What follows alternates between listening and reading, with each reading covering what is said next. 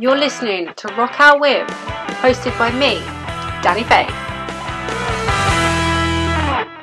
There we go. Okay, so hey and welcome on to Rock Out With. Thank you for joining me. It's a pleasure to be here. Ah, thanks So for having you- us. If you just want to introduce yourself so everybody knows. I'm Dev from Punishment Essay. I do shouting and general noise making. I'm Sean from Punishment Essay. I play the bass and I do all the high bits that he can. Son of a. True. One, oh, the first one. That's one. Oh, is there anyone missing or is it just the two of you? We're the main guys. Yeah. Um, we hire in help as as and when we need sort of extras. We just find that other people sort of slow the process down. So Yeah. So you tend to use like session musicians and stuff. yeah. Yeah. Well, I'm down in the south and Sean's up north, so it makes sense to pick up people local to where we're doing the show. So one of us has to go the furthest distance, but not loads of us. Whereabouts in the south are you? Because I'm down south as well. Um, Portsmouth, right on the coast. Oh, okay. Yeah, for my sins. Yeah, see, I'm southeast. Yeah, it's nice in the southeast. It's, it's um, yeah, you feel my pain being down here, right? This the rock scene down here is. Shit. Yeah, that's the words I would use. That's the word I was looking for. It's bad. You know, What's it like Sounds up north? Cold. Yeah, on the I'm, rock I'm- scene. I'm from a small town. oh, the rock scene. Cold. I think he was right the first time. No, it's, it's it's good. It's it's it's still there. Um, there's a, there's a lot of bars in Manchester. I'm I'm from a small town about an hour away. Um, but you still hear about it. You got Manchester, Liverpool, then over Yorkshire as well. They they still seem to be doing a lot of gigs at sort of like lower levels as well. And yeah, there's, there's, there's still bands out there. Always good to hear. Right, There's like one venue left in Portsmouth. That's it. You know, one more than I've got there. so really nothing there.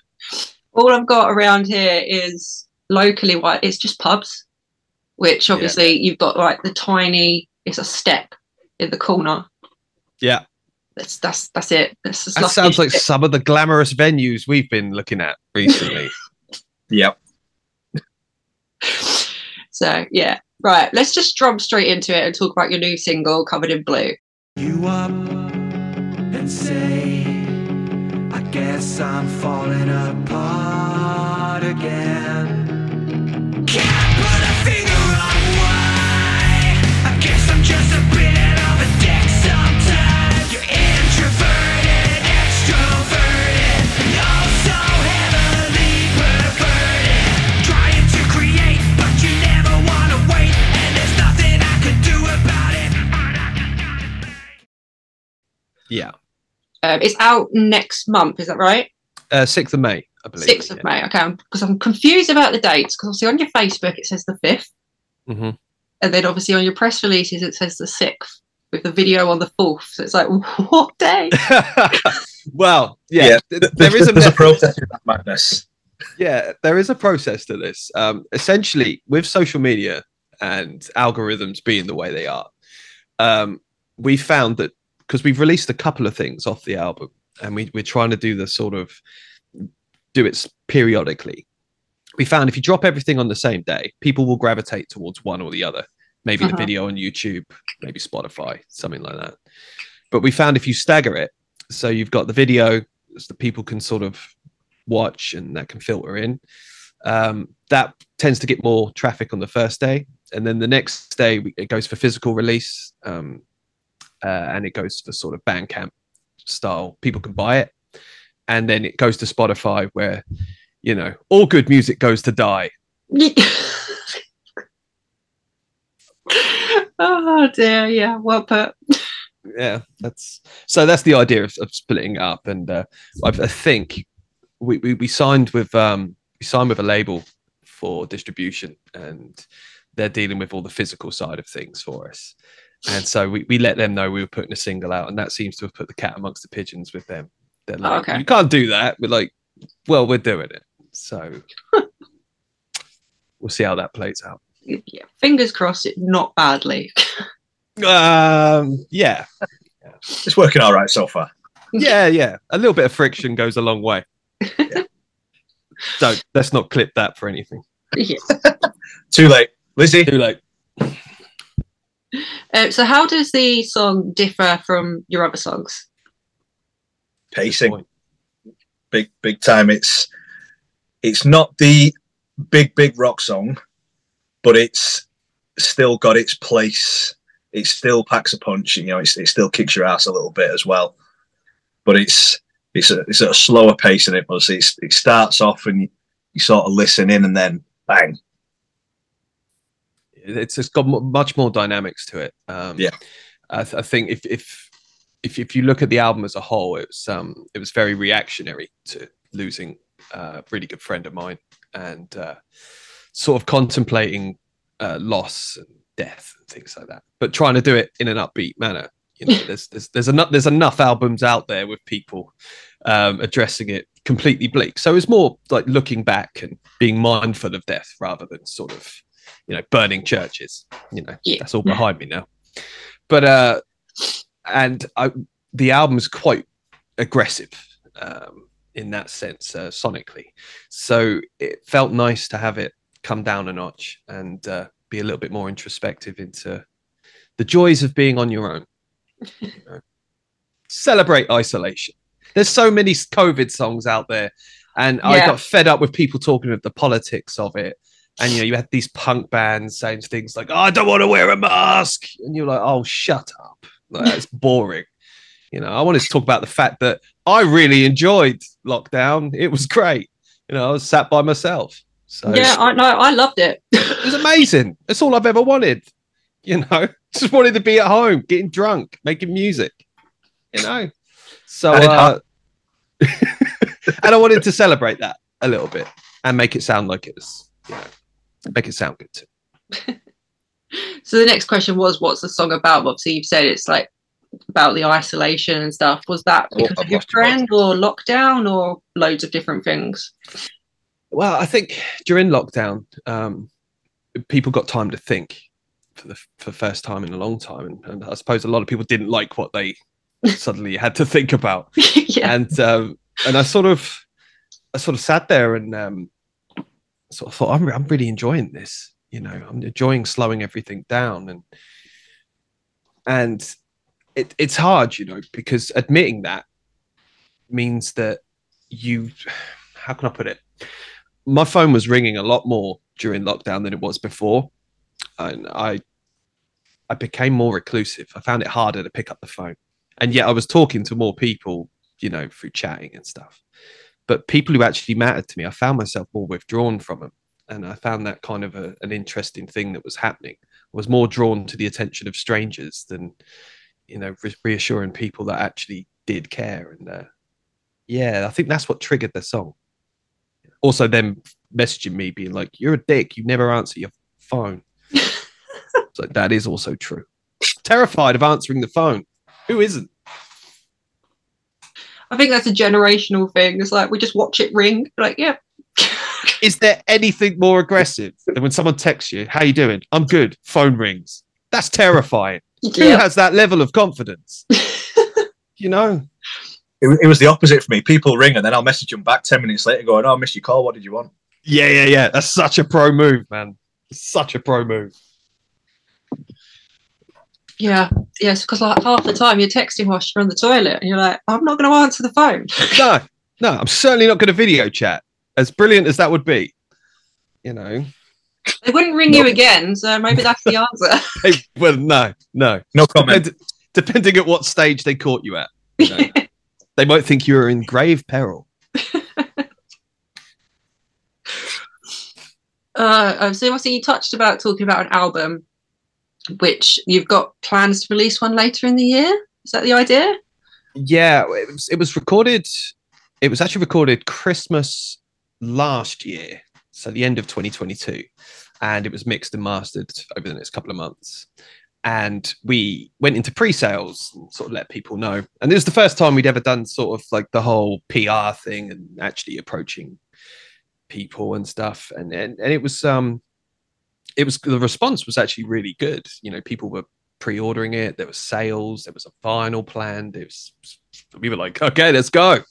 Obviously, we're that, that's it now. This is my new job, and um, and then a record company got got in touch and said, this is how we're gonna uh, spread it out. Slip Trick Records, and they they were like, well, we want to sell it in Europe. You know, people are listening to you there and this sort of stuff. And we were like, okay, let's go. That sounds amazing. Now, nothing happens fast with a record label. No. So all these people are sat here going, I've given you my money. Where's my goddamn CD? and I'm like, I don't know. Speak to them. But you don't want to lose fans, so you've got to be honest, you know. Yeah. So um and it was a very slow process getting it ready for release. And I think it's the 25th of July. They're they're actually finally putting it out.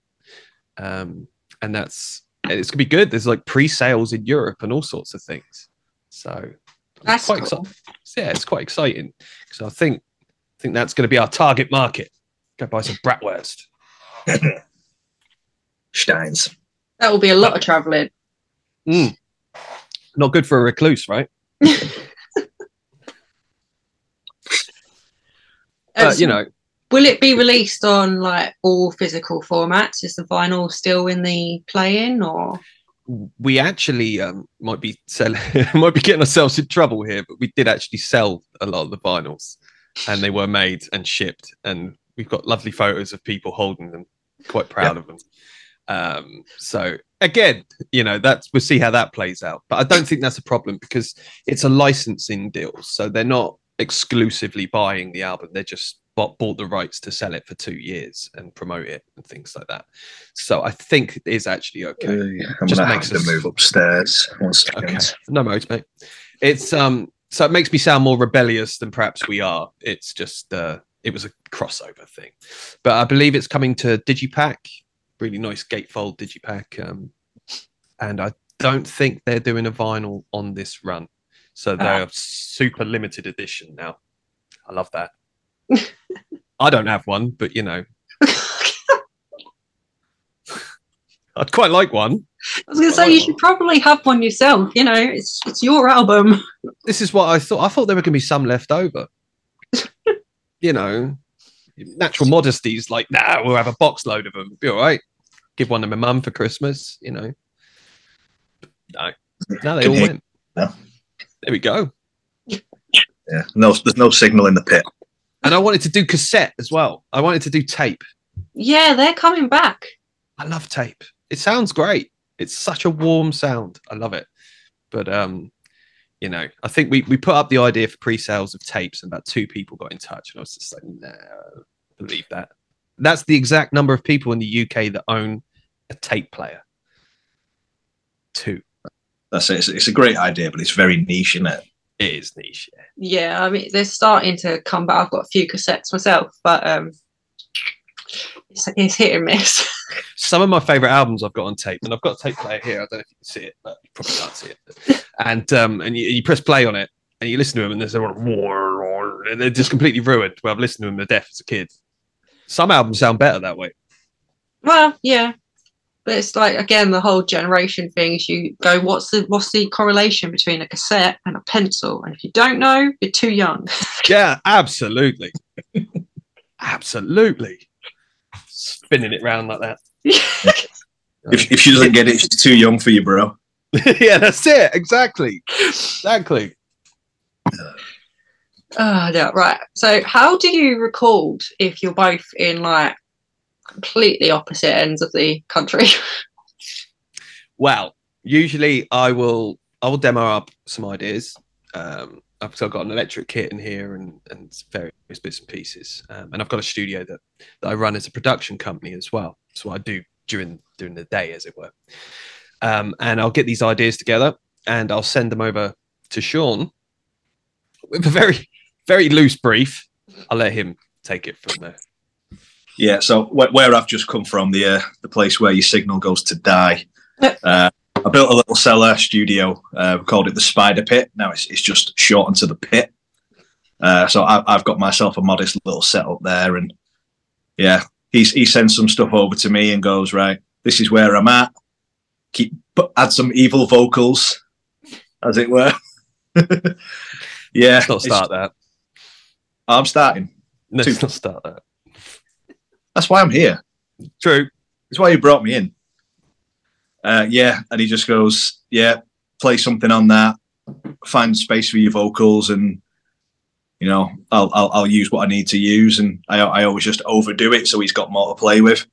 Yeah. The same as when I write something, I I try and get some sort of idea. I haven't got an electric kit, so I have to manually input everything, get get a get a vibe of the drums, send it over to him, and then he can make them sound like actual drums. because it also works the other way as well. Sean Sean sends songs through to me. Um, there's two really great songs that are going to go on the next record, and uh, they, yeah, they are amazing. And so then I have to try and realize them from my side as well, while staying true to you know how how he pitches them. So it's um it's quite collaborative, and uh, and then we, we we sit on things for a little while. So we, Yeah. we don't we don't mess around. Things get done quick, and then we, we we let it rest because inevitably when you're walking around with your headphones on you hear things that you don't hear when you're in the moment Yeah. Um, and i think that's that's, that's such an inf- an informed part of the process that sort of really allows you to cut out the stuff where other people are walking around listening to it going you're trying to get rid of the. Head, head, headphones to us are a big deal. He'll send over a demo. I'll get a minute and I'll listen to it on my phone and go right. I like how that sounds. The headphones are going on now, and then I'll really get into it. Having just heard it, I'll then listen to it immediately again with headphones and go right. Maybe try this. Maybe have a look at that, and same yeah same with him stuff as well. They just make everything sound different, don't they? they do Yeah. it's to do with the binaural sort of field because things sound like they're left and right but when you put them into speakers they're not.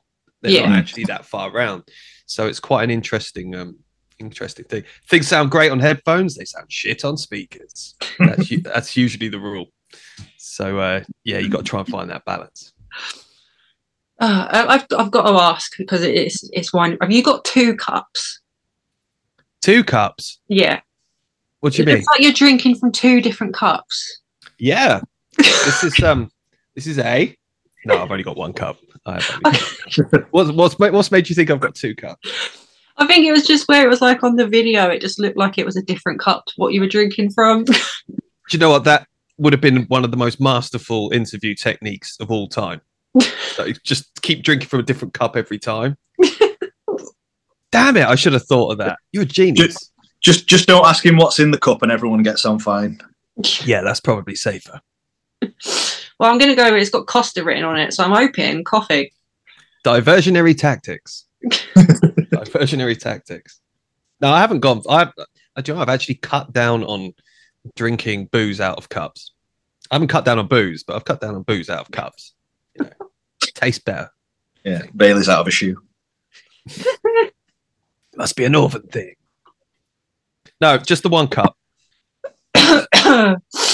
Oh dear, sorry. You said Bailey's out of a shoe, and my brain instantly went, "Oh, Greg." She gets it. She gets it. I love the boosh. It's fine. Can't can't beat a bit of the boosh.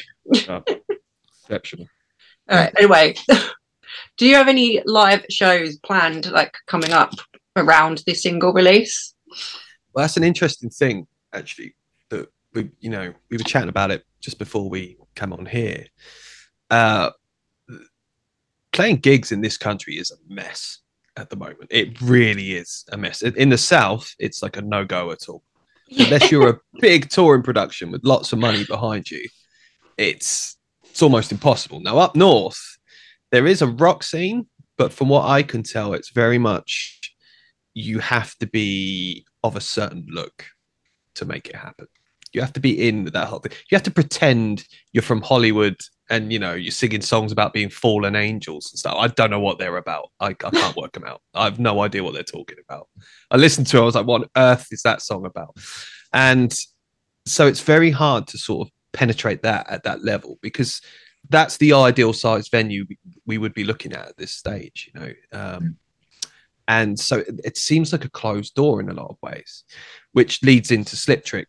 Records, you know, sort of saying, "Come play in Europe," and we're like, "Yeah, yeah, we'll do that instead."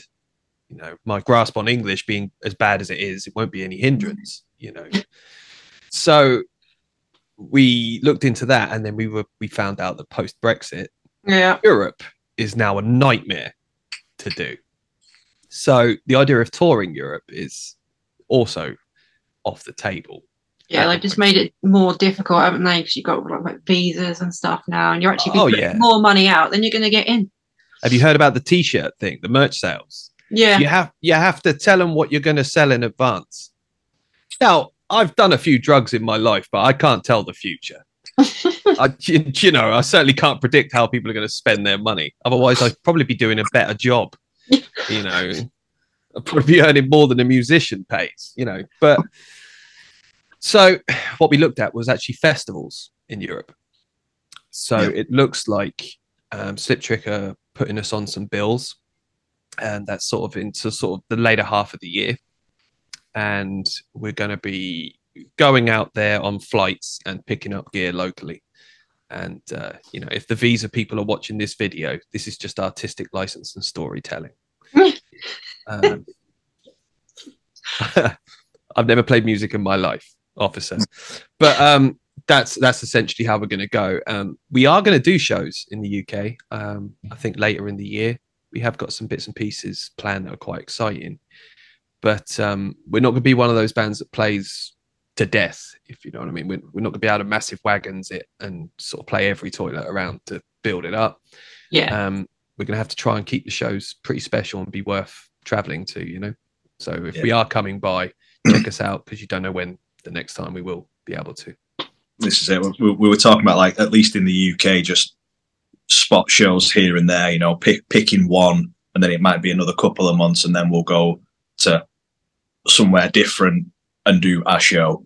Just trying to trying to establish relationships with bands that do that as well. So it's not just mm. us turning up and people going, "Well, who are you?" Yeah. But if it's another band that is in a in a similar sort of style and place that we are, if we can get on with them as well, then obviously they've got someone to play off of, and we've got new people to play to as well. Because ultimately, because we haven't played anywhere yet, as this this version of the band, no one really knows who we are in that sense yet. So we know we can't we can't sell out a medium sized venue based on who we are Yeah. because you know who, who are we? Who am I? Well, I call it creating demand. you know, at the end of the day, you, so many bands get. There's two types of bands uh, uh, from medium level downwards. They're ones who have a legacy member, so someone who was a thing at one point in their career, and that's why people come to them. Yeah. Or they're ones who are just inviting their mates. Neither of those things are useful to us, really. Because I, I was in a band when I, you know, my early twenties, and we we did really well. A band called Little London, and we were quite an underground band, but we made enough waves that we played at the first and the second Sonisphere up at Knebworth. You know, so we really, really got somewhere. Problem was that didn't convert into money, um, and just got fed up of being hungry. You know, so went and got a job and hated that, and so we come back, but the music landscape is not the same now with social media. You can't just book shows, uh, play gigs, and fill them up with people anymore. It's that that mm. doesn't really exist, especially in the UK. People only go to shows if they know what they're going to see. People don't go to a show for a night out, whereas in Europe they still do. Yeah. They're like, "What's in town? It's a rock show. Who is it? Never heard of him. Let's go anyway." They don't do that here. No one does that here. No one sees a rock show as a night out. They are gracing it with their presence. No, and It's that's like, oh. why all the venues, like especially grassroots ones, are closing down. Yeah, of course. Because people don't see it as a night out anymore. They don't. They don't want to go out to be entertained. They want to stay home on their iPads and listen to the same music they've been listening to for twenty years. You know, I I actually read someone's post uh, not too long ago. She she works for a, a prom, like a, a promotion in Liverpool and Manchester. Uh, they're having problems with venues at the minute because they're not getting enough pre-sales to then warrant wanting to open the venue to them, Yeah. and they're not willing to take the risk on people just turning up. So there's, there's there's a handful of gigs there alone that just get cancelled because the venues have said, well, we don't we don't think you've sold enough, so no. Yeah. And that seems to be the problem that bands like us are going to face. Well, there have been offers as well as a final thing. Sorry, we're rambling on. No, Aren't we rambling on? Aren't you ever like, God, I wish I hadn't asked. But like, we have had offers of gigs. We've had some really cool ones. I think JJ from City Kids up up north, you know, he wa- really wanted to get us up to a couple of shows um, that he was doing to launch his new record. But the way we want to do things, I, I always envisioned it as two types of shows we would do. There would be like the guerrilla show where we would turn up, I, and I mean guerrilla in the sort of combative sort of term. Um, so Sean, no. Um, I mean the, the sort of show where we turn up, we we keep it really dirty, like you know, three piece on the stage, really tearing it up because we know that works. We know that really works, and we we've got a set list varied enough to be able to pick songs to be able to deliver that. Yeah. But but there's also like a bigger show which incorporates some of the more esoteric stuff we do, you know, and uh, and I it's just trying to find the shows that will work for that. But that one is quite expensive to pull off because we have to hire in musicians to to fill out the numbers and stuff. Um, and it, you know, when someone's offering you a, a cut of the bar for going to do that, it's like rather hire the place and do it ourselves, you know. Yeah. You know, so it's it's trying to find a balancing act between all of it. Um, and I, yeah, I spent most of my life on tour when I was in my early twenties, so not in a dire rush to go out and play shows to twelve people. You know, I'd love it. I would love it, but it's it's got to make sense. You know, Yeah. Yeah, I, otherwise I'm just, just stroking your own ego at that point. yeah, I know. Like the venue I used to work at as a sound tech, it was we'd have bands on every Friday and Saturday, but half the time the audience was just filled up with the other bands Oh yeah, and their friends and drunk people who didn't care. no, no.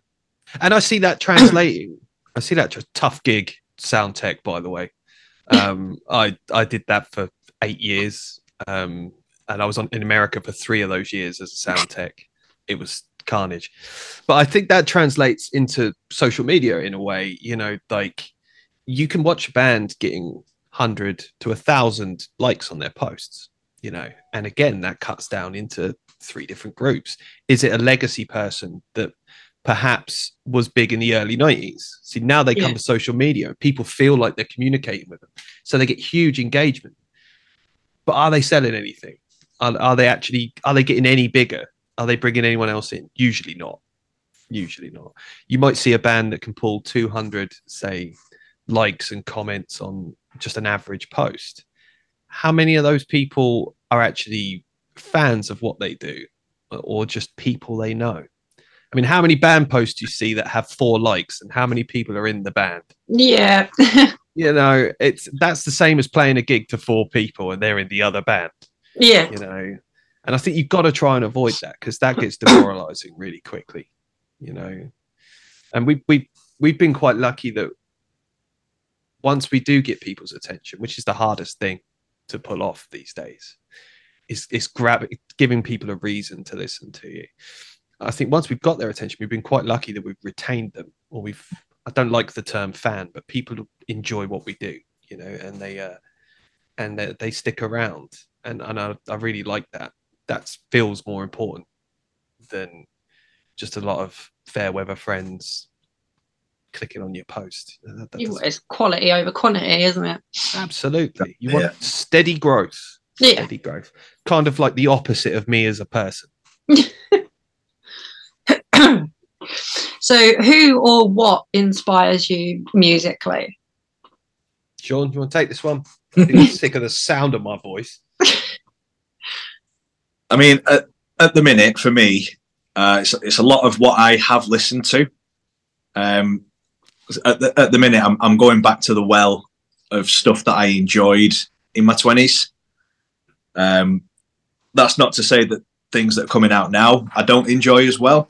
I just, I'm, I'm going back to familiarity. So I'm listening to a lot of, you know, like Scott Sorry and Rancid. So that that's all coming through in my my writing at the minute. I can hear But then, that. Yeah, when it when it comes to uh, writing lyrics, it's always the hardest thing for me to do.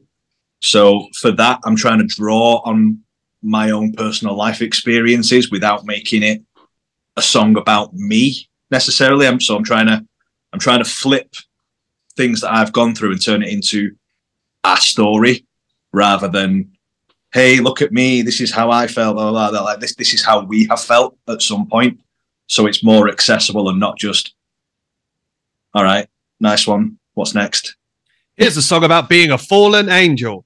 No. Hollywood Yeah, exactly. Walking down the strip. No, you're Yeah. not. You're not. Yeah. You live in Doncaster. You are not walking down the strip. Eyeliner does not make you more glamorous as a musician. It doesn't. It makes you look cool. But that's anyway. yeah like i'm i'm i'm, I'm, try, I'm trying to write songs that can be related to like i'm not trying to write about things and places that i've never been and never done I think No. for me, uh, I think me and Sean cross over a lot in our musical tastes. Um, we actually met, at a, but it's quite a cool story of how we met. Um, I went to Wolverhampton to like a ginger Halloween show many years ago. God knows when that was. Ten years, maybe Eight. more. yeah, eight nine years Eight, nine years. And I was hammered, and I was dressed as a zombie, and I was I was so drunk. I was stand at the back with your shirt off, drunk. You know, I was really, really drunk. And fortunately, there was another guy at the back who was just as drunk as me. So we ended up, perfect.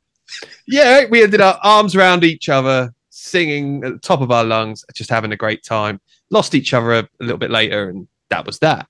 And uh, 10 years later, no, head to lockdown, I started doing some playthrough videos of um, Wild Heart songs and things, just playing guitar to him, stuff to keep me busy.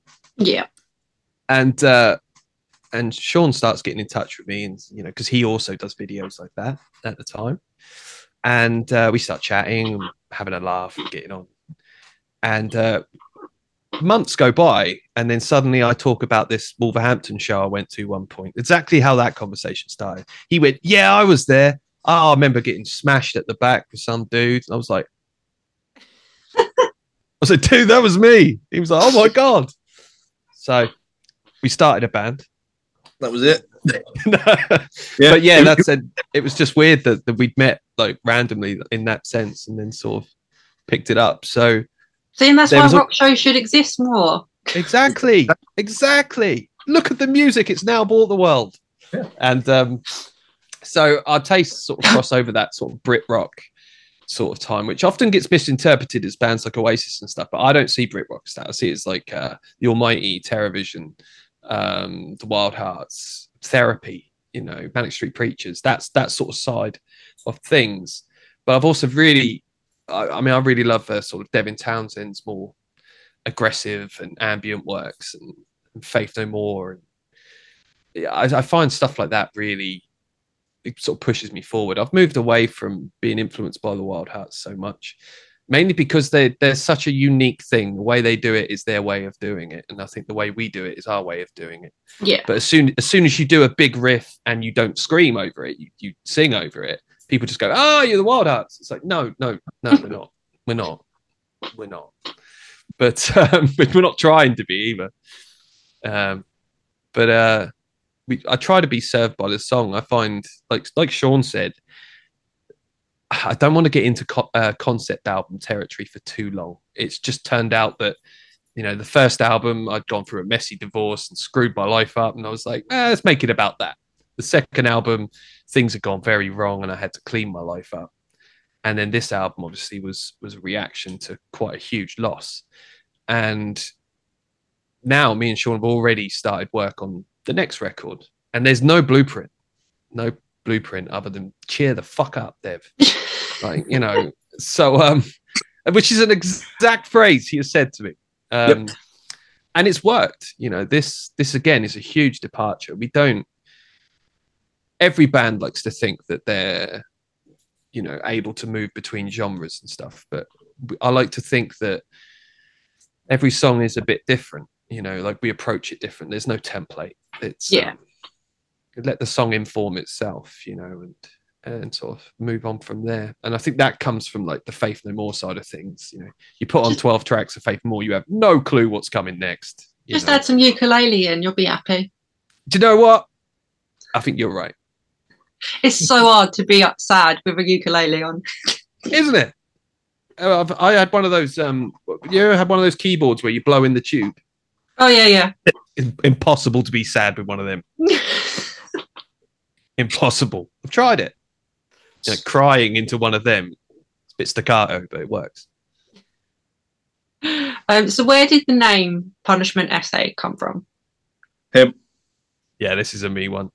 um, I was actually working um, for Brit Row up in London as a sort of freelance engineer, and I'd really hurt my back, so I was doing uh, I was doing a lot of warehouse work at the time, and uh, come off the road. At this point, one of my marriages had fallen apart, and and I sort of looked at myself and thought, maybe I'm not always the good guy in the story, you know. So I went and booked a holiday to Morocco um, with a very good friend of mine, Arthur Mazza. And we went out there and we met these these these girls out there, and they were uh, they turned out to be RAF intelligence officers. It was it was fascinating. We've been you know getting drunk with them and being debaucherous degenerates together. It turned out they had this like really eloquent, wonderful job, and um, and we got talking. And I just remember one time saying, "Yeah," and I met they made me do a punishment essay that day. I was like, uh, "I'm sorry, what?" And they were like, "Oh, well, when you do something wrong in the forces, they make you write down what you did wrong, um, how you approached it in the wrong way, what you've learned from it, and how you're going to be better in the future." I was like, "God, that's brutal." That's exactly what I need to do. so um, it just kind of embedded itself there, and then I went home and did volume one over the course of a month. Just decided to be really honest about myself. So, you know, what what had I done wrong, and um, what what was I approaching in the wrong way, and and it came out really as an aggressive album. But afterwards, I felt awesome. I felt Yeah. so good. felt so good. Like, I was like walking around like a ray of sunshine. Everyone was like, "Yeah, I'll check out your record." Oh my god, you know. Um, and then I put that to bed for a while, you know. Um, and then some bad things happened again, and I found myself doing volume two, and and uh, things sort of grew from there. And I think that's kind of where it, it made sense because I was all under Dev Crawford at the time, which I never Yeah. really, I never really liked the idea of. I don't, you know, you always imagine one dude, Bryan Adams. You know, it's not. I like Bryan Adams, but you know, it's like, hey, here's me and some dudes. Yeah. That just sucks. Devon the Crawfords. Devon the Crawfords, Devon the lads. You know, like no, no, I got you got to have a bit of. Also, an interesting thing when it was just Dev Crawford, I'd get a lot of people messaging me direct, saying things like, "Really like your stuff." I'm like, "Great, what can I do with that?" You know, nothing. You know, there's there's, there's no engagement there at all, is there? You know, so you're building personal relationships, but that doesn't translate to any algorithm stuff No. as soon as we changed it to punishment essay, just started to grow almost immediately. It was like, ah, people want to follow a band. You know, people don't like. like, So solos is just like when it's just one name, it's like, oh, you're a bit egotistical. Do you think that's how it comes across? Because when I was a kid, when I was a kid, remember Dave Grohl released the first Foo Fighters album, Yeah. and everyone was like, he did this himself. And everyone was like, and everyone was like, oh my god, Dave Grohl, how many dicks has he got? You know, and it's like it's it, it was a great thing you know trent reznor doing nine inch nails everyone was like wow it's amazing he does that all himself now we live in the age where people don't know what they're listening to they don't know the authenticity of what they're listening to especially with ai and stuff like that Well, yeah. you know and i think people like you've got to be a real band. People want that again i think. And i think having a band name sort of legitimizes that a lot you know and uh, and also going away from devon the crawfords.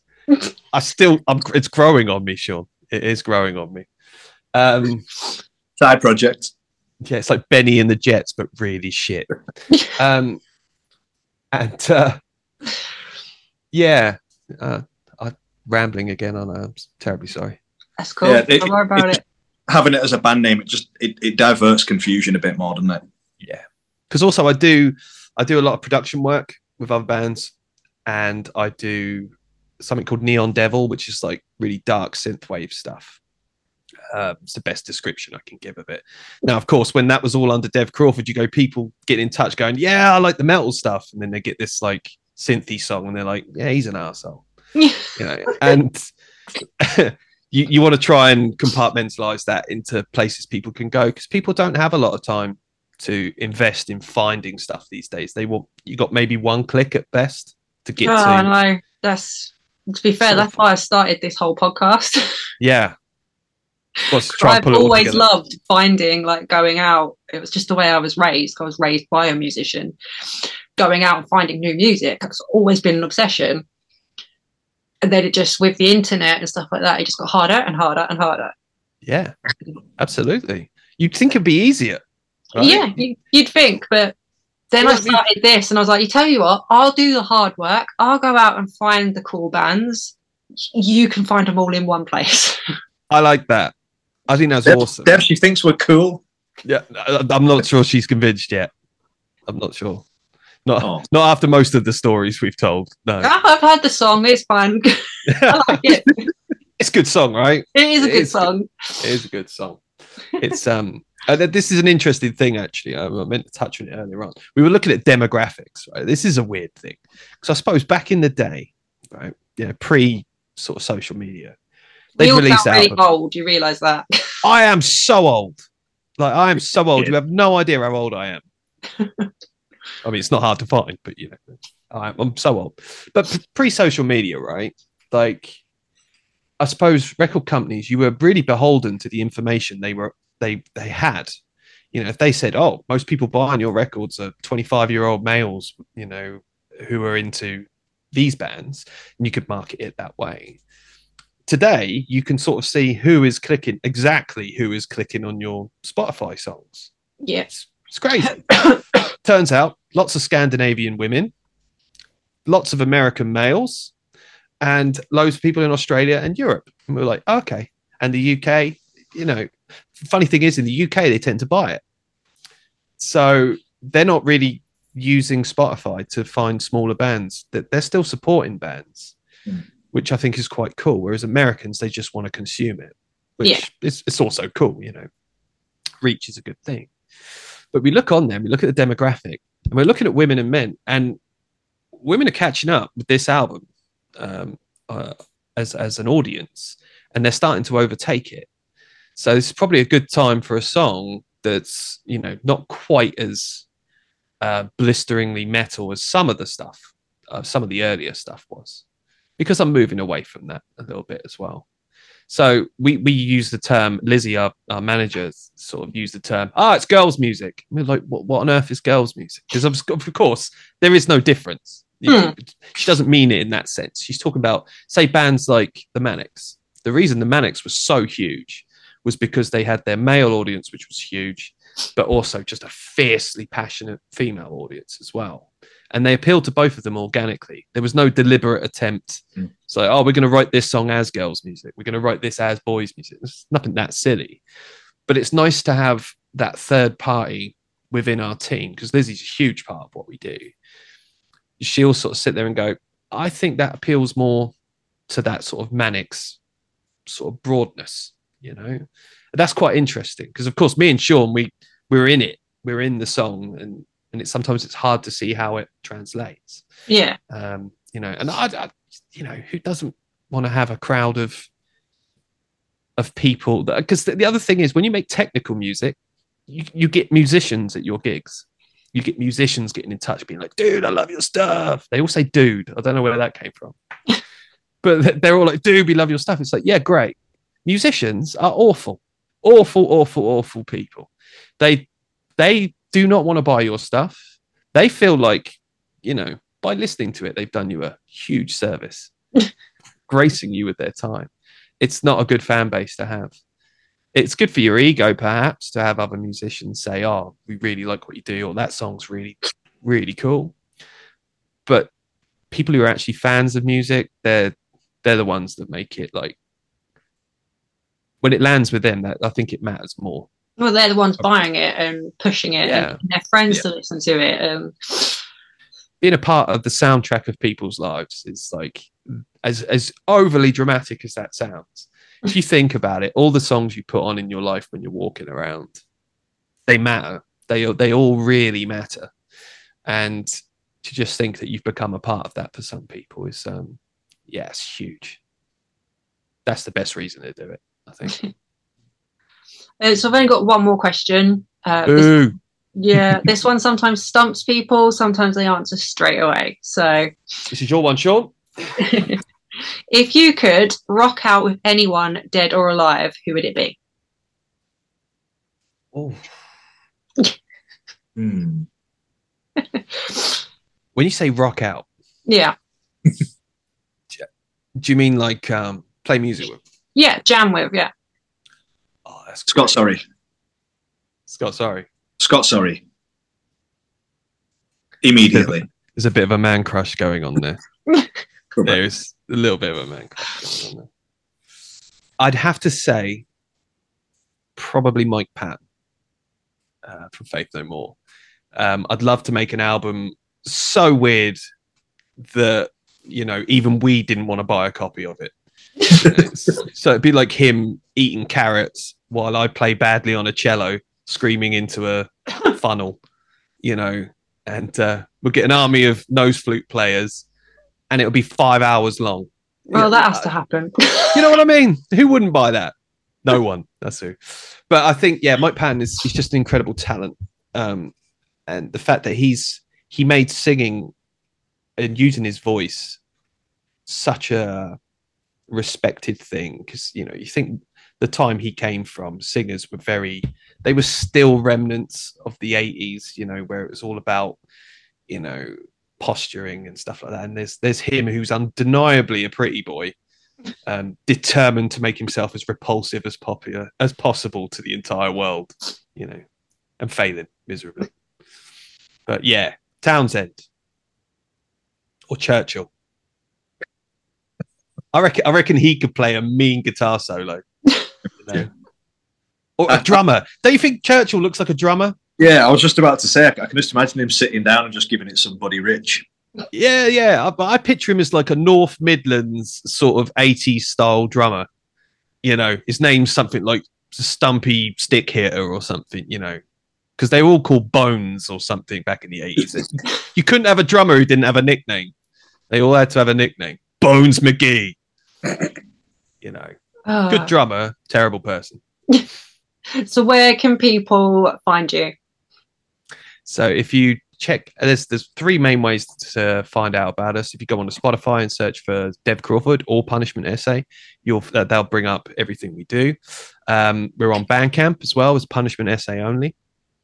Um, get us on Facebook, and we're constantly updating. And Sean makes some awesome uh, skit videos and bits and pieces. He's he's he's the interesting one of the band.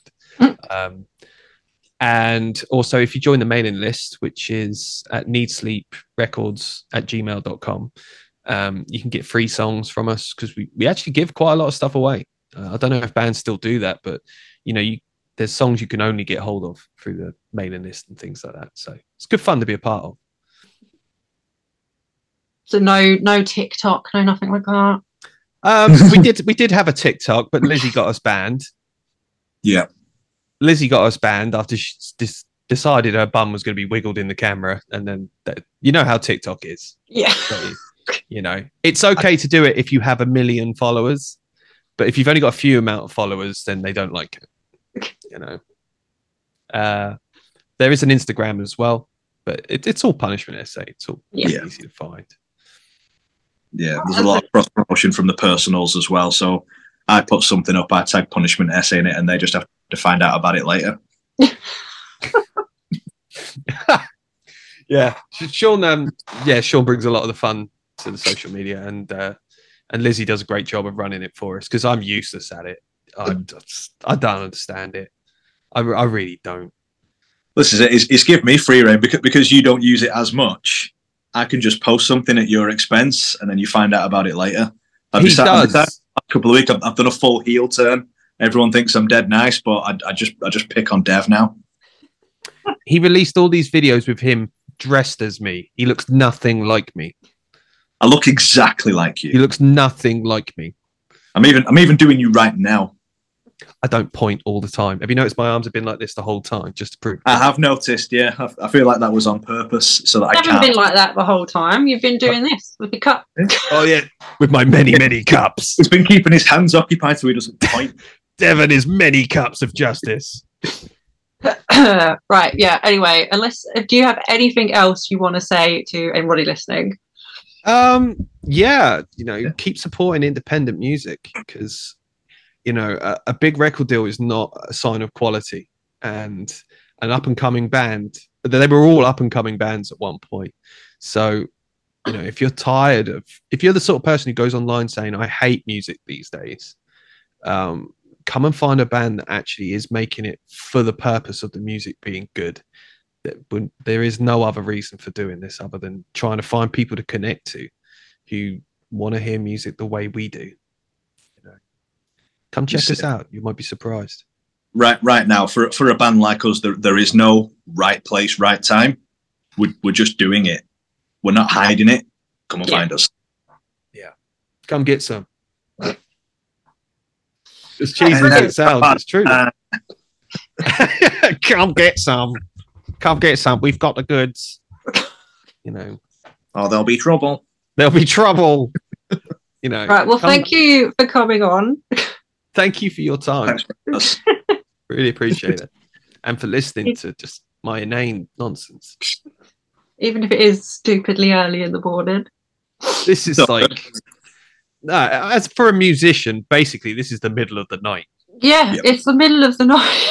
It is the middle of the night. I'm sorry. Uh, sorry you endured that.